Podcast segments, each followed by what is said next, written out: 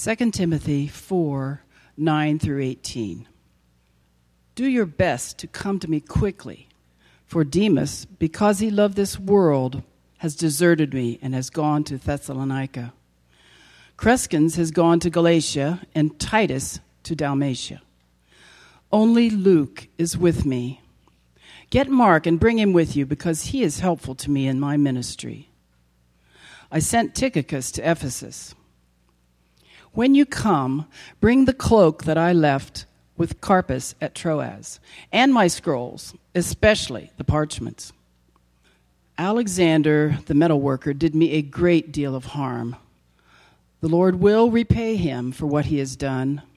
You too should be on your guard against him, because he strongly opposed our message. At my first defense, no one came to my support, but everyone deserted me. May it not be held against them. But the Lord stood at my side and gave me strength, so that through me the message might be fully proclaimed and all the Gentiles might hear it.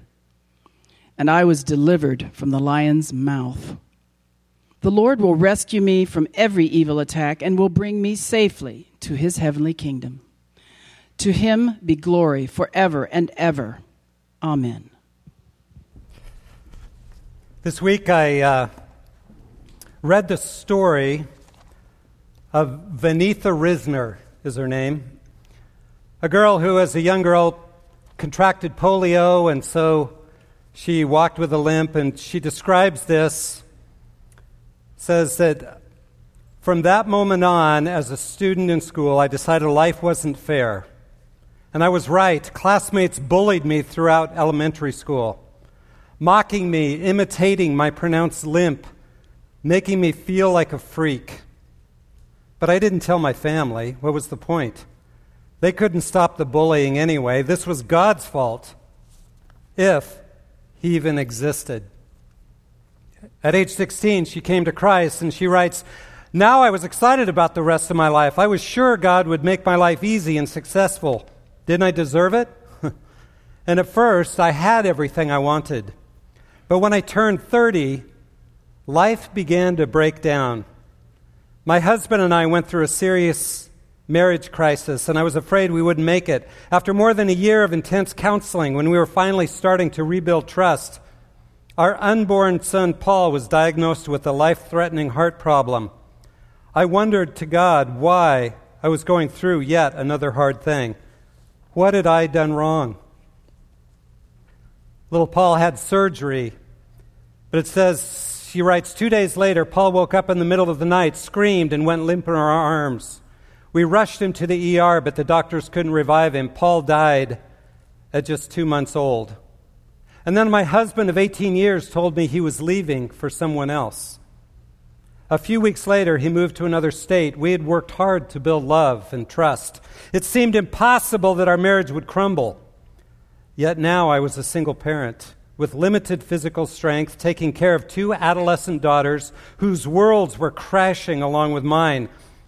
Our once peaceful home felt like a war zone. This loss seemed even more unfair than the others, as now there was no one to carry the load with me. How could God love me and let all this happen? Did he even love me? I was exhausted physically, mentally, and emotionally as I homeschooled 2 girls who deeply questioned their faith after our family split. In my desperation, God showed me his love. I had known God's love and presence for decades, but now I began to turn to him for everything. Although I had a loving community, nothing in my life could really hold me up. No distractions, no hobbies, no relief. The Lord was all I had. And I found he really was enough. I found that sitting with God, reading the Bible, talking to Jesus made me happier than anything in my life ever had before." You know, when I read that story and I hear what she went through and all the pain and struggle and difficulty, I think, how could she face all that and still come out with a deep joy and a sense that, as she put it, talking to Jesus made me happier than anything in my life ever had before. We all face difficult times. Life's tough. It's hard. We live in a fallen world, and it can come any time in our lives, young, old, whenever. But is it really possible to come through such times with a deep joy and a deep sense of God's love and grace? We've been journeying through the book of 2 Timothy this summer. It's Paul's last book, written right before his execution by Nero as he was beheaded in Rome. Over 30 years, the apostle had planted churches, served the Lord, done all kinds of great things for the kingdom of God. But he'd also experienced hunger and thirst and shipwreck and rejection before kings and all kinds of people. His own countrymen had rejected him, all for the gospel. But now, at the end of his life, he's facing probably his greatest trial. As John Stott said, this could be considered Paul's Gethsemane. But he goes through it with a grace that allows him to finish well. Our passage today is one of the most personal in all of Paul's writings. The 9 verses that Brenda just read, every one of those verses has a first personal pronoun in it as Paul is dealing with his own struggles right at the end of his life. And as Paul shares openly his struggles, and we dig into those a little bit, he will help us understand how we can face life at its worst in a way that will allow us to have joy and grace and know his love even in the midst of the hardest times. So let's pray together, and then we'll look at this passage together. Lord, how we need to know how to walk through tough times with grace, because we know that even if things are going well right now, that we will face difficulty, whether it's physical or emotional, relational, whatever it is, that we will face those tough times. Oh, Lord, please use this passage to help us know how to trust you in a deeper way and find that grace and joy and love that we so desperately need. We pray in Jesus' name. Amen. Because this is such a personal passage, but you can really miss what Paul's going through if you're not careful, I want to walk us through it slowly, and I want to look at 5 painful experiences that Paul is experiencing as we see in this passage. It's easy to miss it if you just do a casual reading. The first thing I see that Paul is experiencing is loneliness. He's lonely. Notice in verse 9 where he says, "Make every effort to come to me soon. For Demas, having loved this present world, has deserted me. Crescens is gone. Titus is gone." He's feeling a deep sense of loneliness. There's a sense of desperation in the way he puts it to Timothy here, his friend Timothy that he'd ministered with, that he'd grown close to over years of ministering, traveling together. You don't really see it maybe clearly in English, but he says, "Please be in a hurry to come to me quickly." And he adds, "to me." He doesn't say just come. He says, "Please come to me. I need you, Timothy. I'm going through a really, really rough time. I need you." Now, Paul was the apostle, and did he trust Jesus? Did he really need all this? Well, absolutely. We're made for a relationship, and yes, he trusted the Lord. Yes, Paul said, "For me to live is Christ, and to die is gain." But he still needed people in his life. And he was feeling an intensity of loneliness here that I think is so powerful and significant. We are made for relationship, even in the Garden of Eden before the fall. Remember, God said it's not good for man to be alone. We're created to need each other. In fact, we find Christ in relationship with one another to some degree. So Paul is longing for the comfort of human companionship. He's been left alone, and he's longing. He's lonely. He's trapped in a dungeon, alone. in a dark, damp dungeon in Rome and longing for Timothy to come as soon as possible. Some of you are living lonely lives. You can be around people all the time and still feel lonely, can't we, sometimes? We need to be able to connect with people in a deeper way. Secondly, what I see in Paul, what he's experienced, is that he's wounded. He's wounded. Verse 10, where he talks about Demas, "For Demas, having loved this present world, has deserted me and gone to Thessalonica."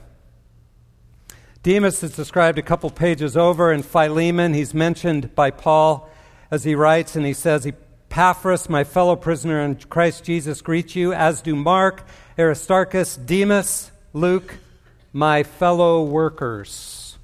You see, Demas was a fellow worker with Paul. He traveled with him. He shared the gospel. He was part of Paul's entourage as they ministered together to share the gospel. He was part of his ministry team, but this friend and co-worker, when Paul needed him most, when he's in prison, when he needed him to stand by him, it says Demas deserted him, because he loved this present world. That word for deserted is one that's used in the New Testament almost always for Jesus' words on the cross when he said, my God, why have you deserted me, forsaken me?" Same word. It's an intensified word that describes the pain that he was feeling at this point of being abandoned. And he's wounded by this friend who not only has deserted him, but he's done it for a very specific reason, because he loved the world and not the things of God. You see, Paul was a victim of Demas' sin, his sin of loving the world over and above his love for God. Well, what was going on in Demas' heart and his mind, we don't really know.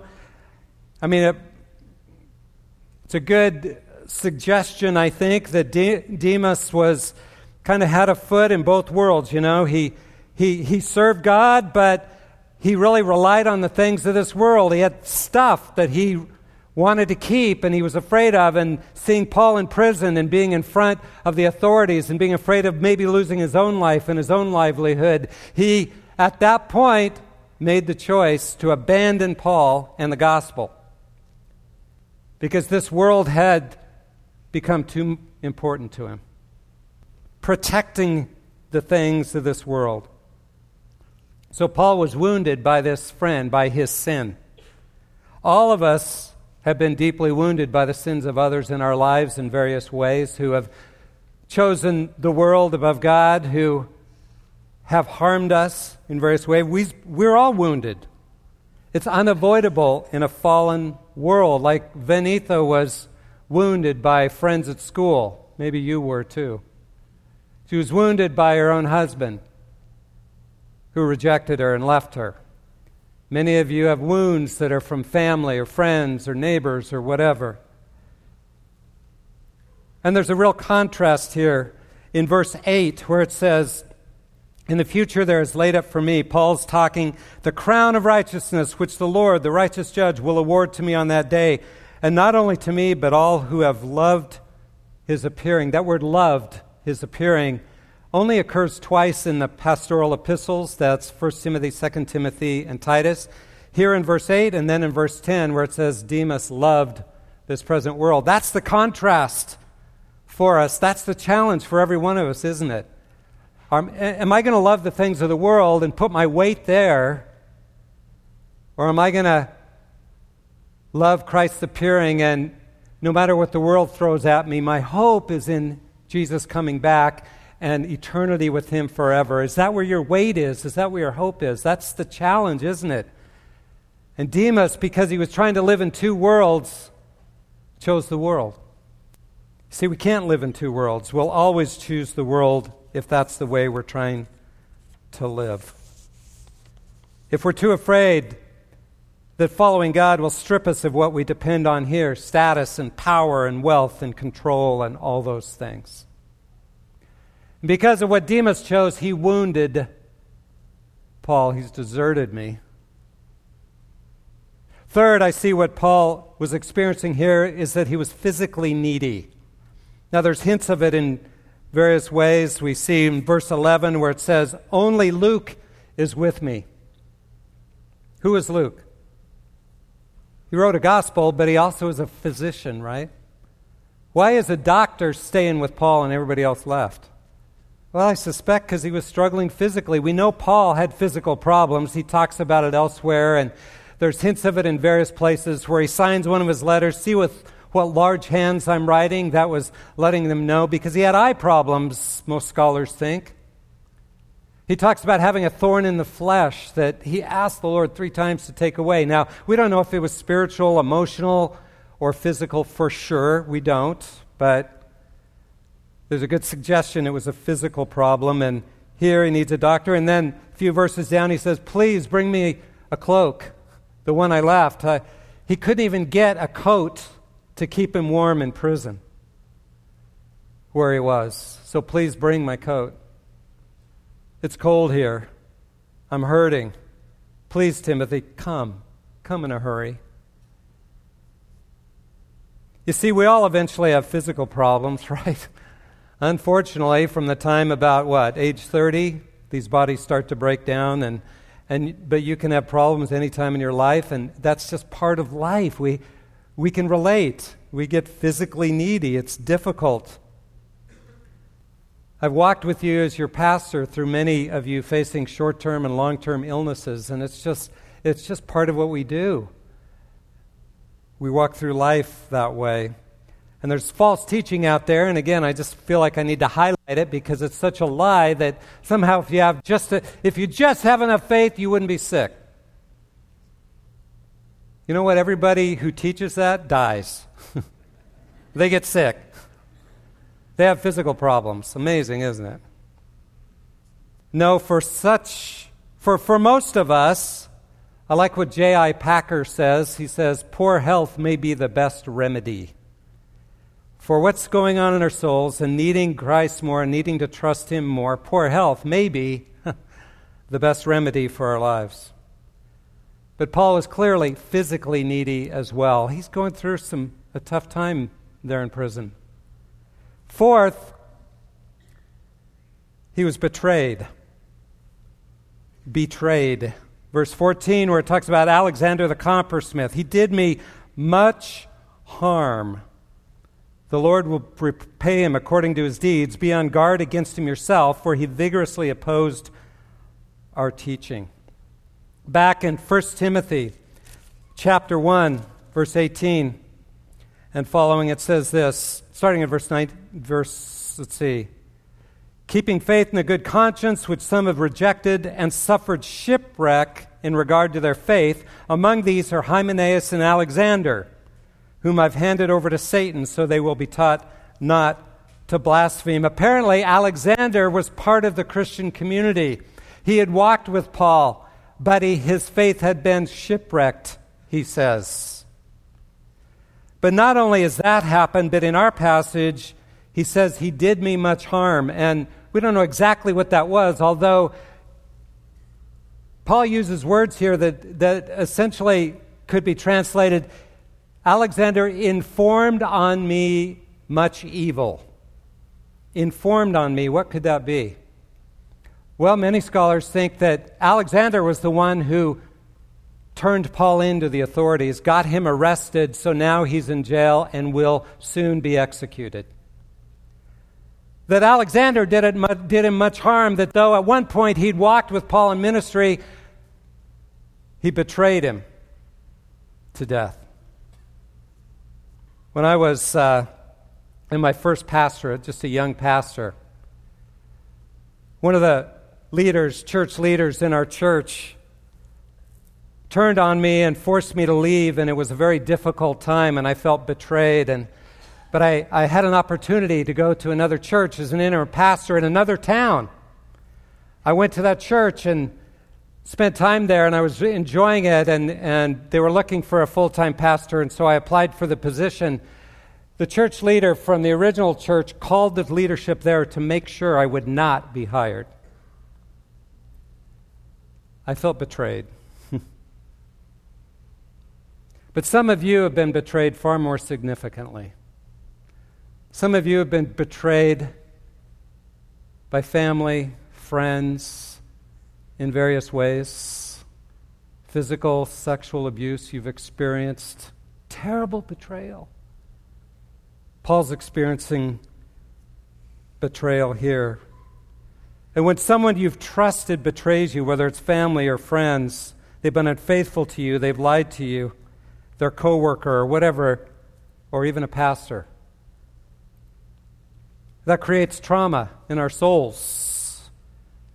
And Paul's experiencing that here. And fifth, and finally, what I see Paul's experiencing is that he's been abandoned. He describes that in verse 16. In my first defense, no one supported me, but all deserted me. All abandoned me. That's the same word from Psalm 22, verse 1, from Jesus' words, lips on the cross. My God, why have you abandoned me, deserted me, forsaken me?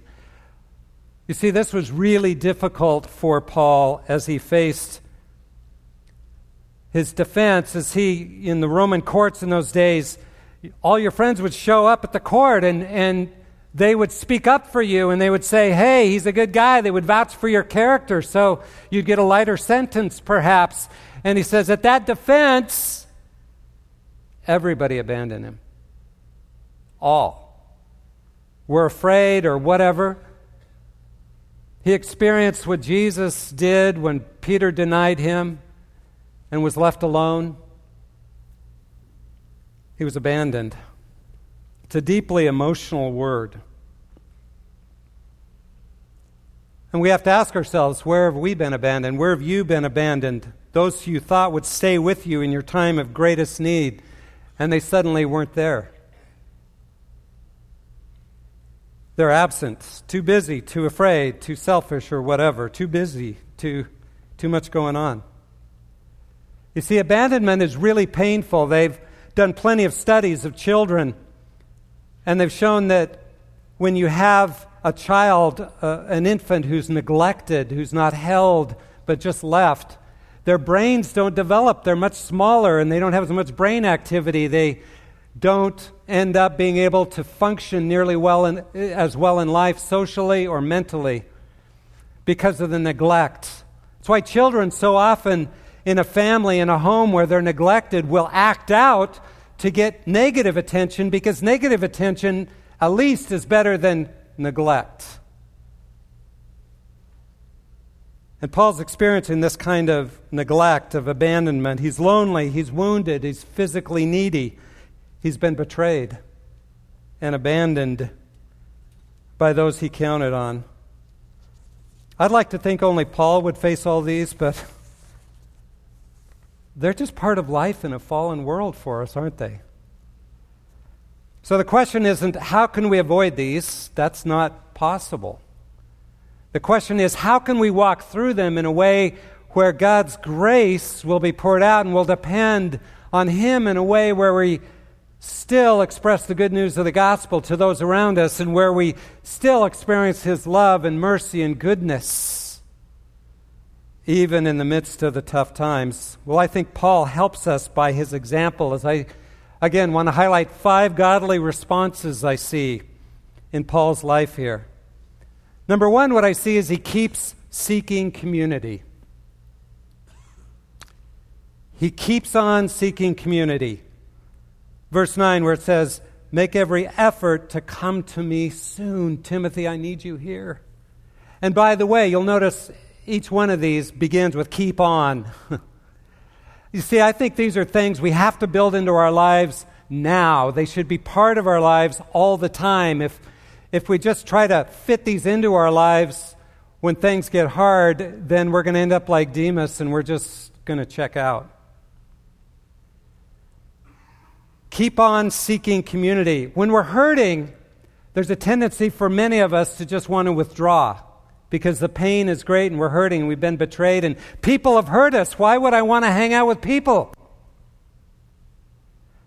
Paul's been betrayed and abandoned by those around him, and yet he reaches out to someone he trusts, Timothy. that he feels safe with and says, I need you in my life as soon as possible. I need you. It's easy to think, yeah, if I'm really godly, I shouldn't need people. Well, that's just not true. That's a lie. What we tend to do then, instead of seeking out relationship, is we isolate. And when we're hurting, don't we all have our medication we go to? It could be alcohol or medication, but it might just be binging on Netflix, working through Facebook. That's no relationship. Or other social media, or gaming, or heading out in nature. Idaho's great for that.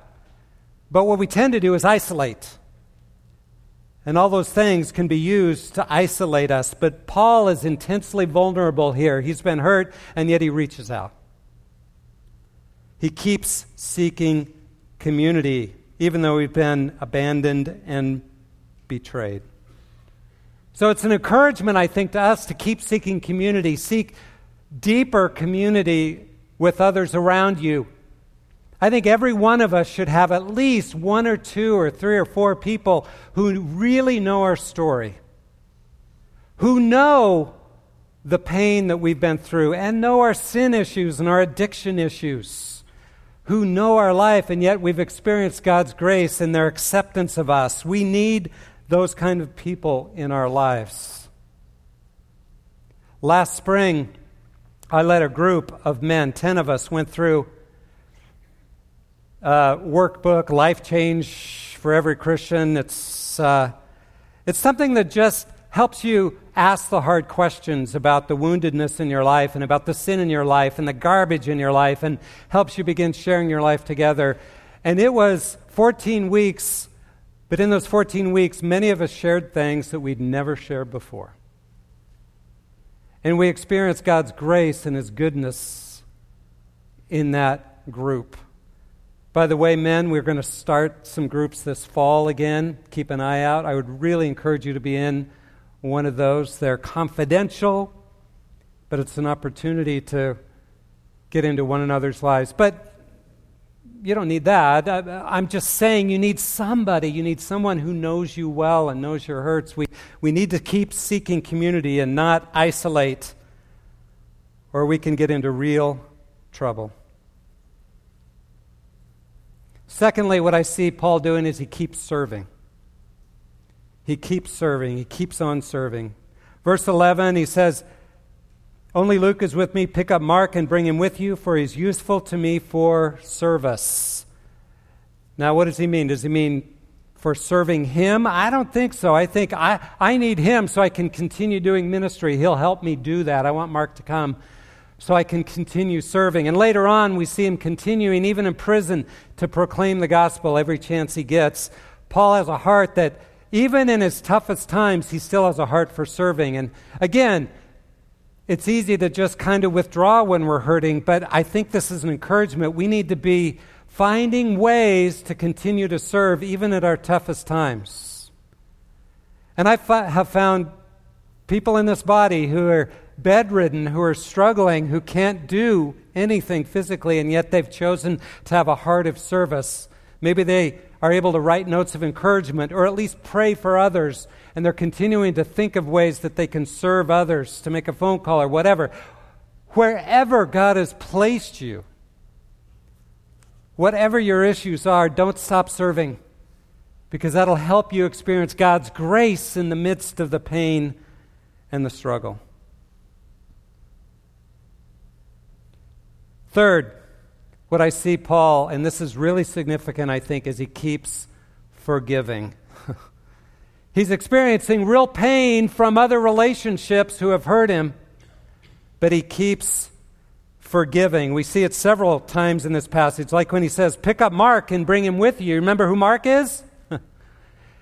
He's the guy in Acts who, when Barnabas and Paul were in Pamphylia on the first missionary journey, Mark, whatever happened, he got afraid and he abandoned them. He left them. And the next time they were going to go out on the second missionary journey, Paul and Barnabas, and Paul said, I'm not taking Mark. I can't trust that guy. But now notice what's happened. Bring him. I need him for service.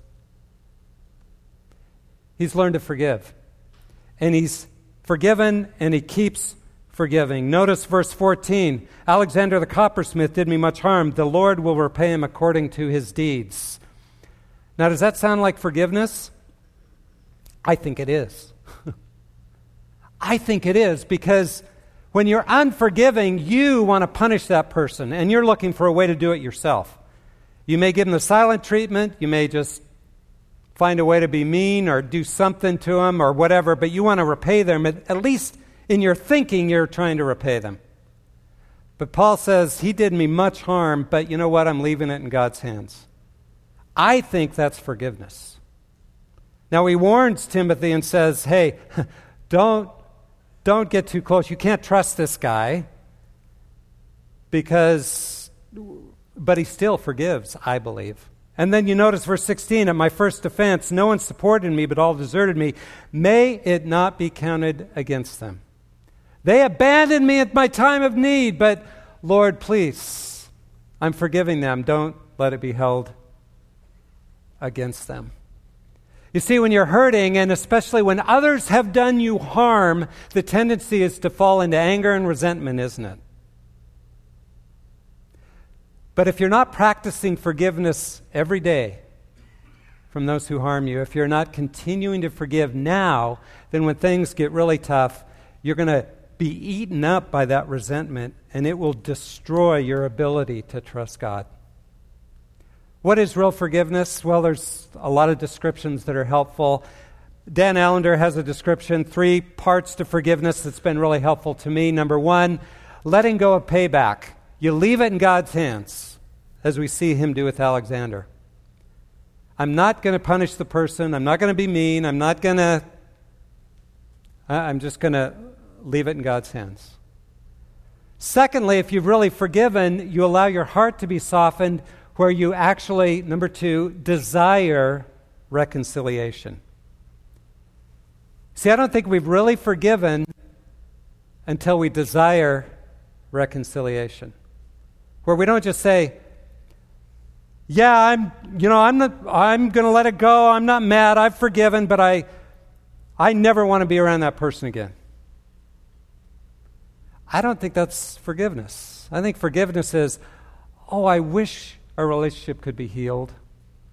I long for that. It can't right now because of what the person has done.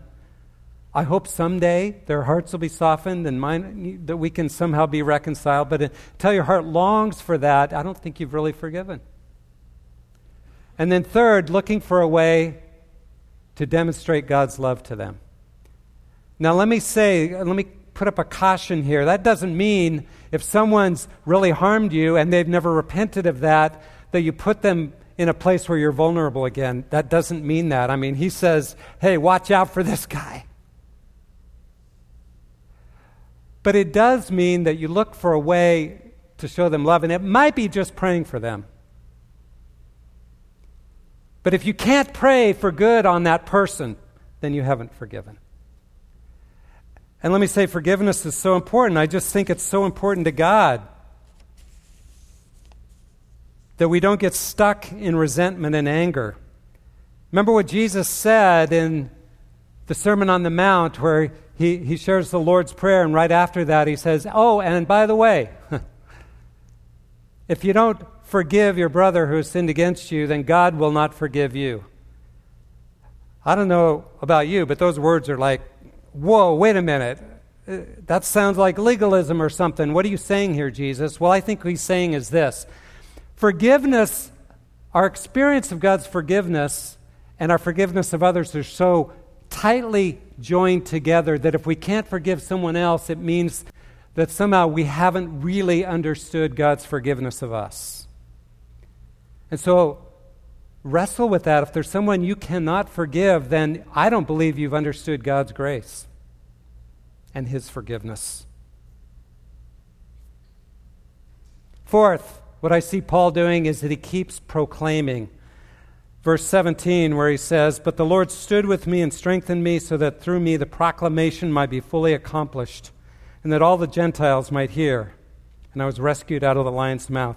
The proclamation might be accomplished that even in my trial, I proclaimed Jesus. I was looking for a way to talk about him. You see, that's something that we need to keep on doing. We need to make that part of our lives.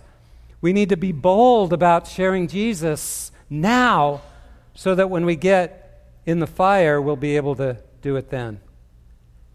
And, you know, I love teaching the Word, but for me to be bold, it's a challenge sometimes. I was at the gym just this week, and there's a guy I've been chatting with and getting to know him, and he never asked me any questions about me, of course. But we were talking about what I did this summer, and, you know, he has very colorful language. So I said, well, I visited my son who lives in the Middle East with his family, his 4 little girls, and he's like,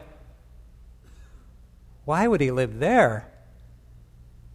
And I said, well, it was like I knew I had a choice at that point. Do I talk about the Lord? I don't think this guy's going to get it, but do I be bold or not? And I said, well, you know what? He really has prayed, and he feels like God's called him to serve there overseas, to work with refugees and those who are really hurting. And he looked at me kind of weird, and he kind of turned around and walked away. But you know what I realized? That's what we need to do. We need to be bold, and people may not understand, but that's okay. And I'm not very good at it, but hopefully I'll learn to get better. But we need to keep proclaiming and build it into our lives now so we can be a witness for Jesus at the toughest times. And then finally, what we see Paul doing, and this is, of course, most important, he keeps trusting Jesus. He keeps on trusting Jesus, where he says, the Lord stood with me, strengthened me, I was rescued out of the lion's mouth. The Lord will rescue me from every evil deed and will bring me safely to his heavenly kingdom. I love Paul's perspective here, because what he says is, you know, God's going to rescue me. Even if I get beheaded, I'm still rescued because he's going to take me into his heavenly kingdom. And yeah, he rescued me once from the lion's mouth. By the way, what that is about is Paul, as a Roman citizen, would have never been thrown to the lions literally, so he's being figurative here, talking about beheading. At least he was saved the first time. But then, ultimately, we know he was beheaded. But Paul's deeply hurting, but in the midst of the hurting, because this has been part of his life, built into his life all along, he keeps his eyes on Jesus. He keeps his eyes on the fact that Jesus is present with him right now. He keeps his eyes on the fact that God in the past has rescued him when he's needed it.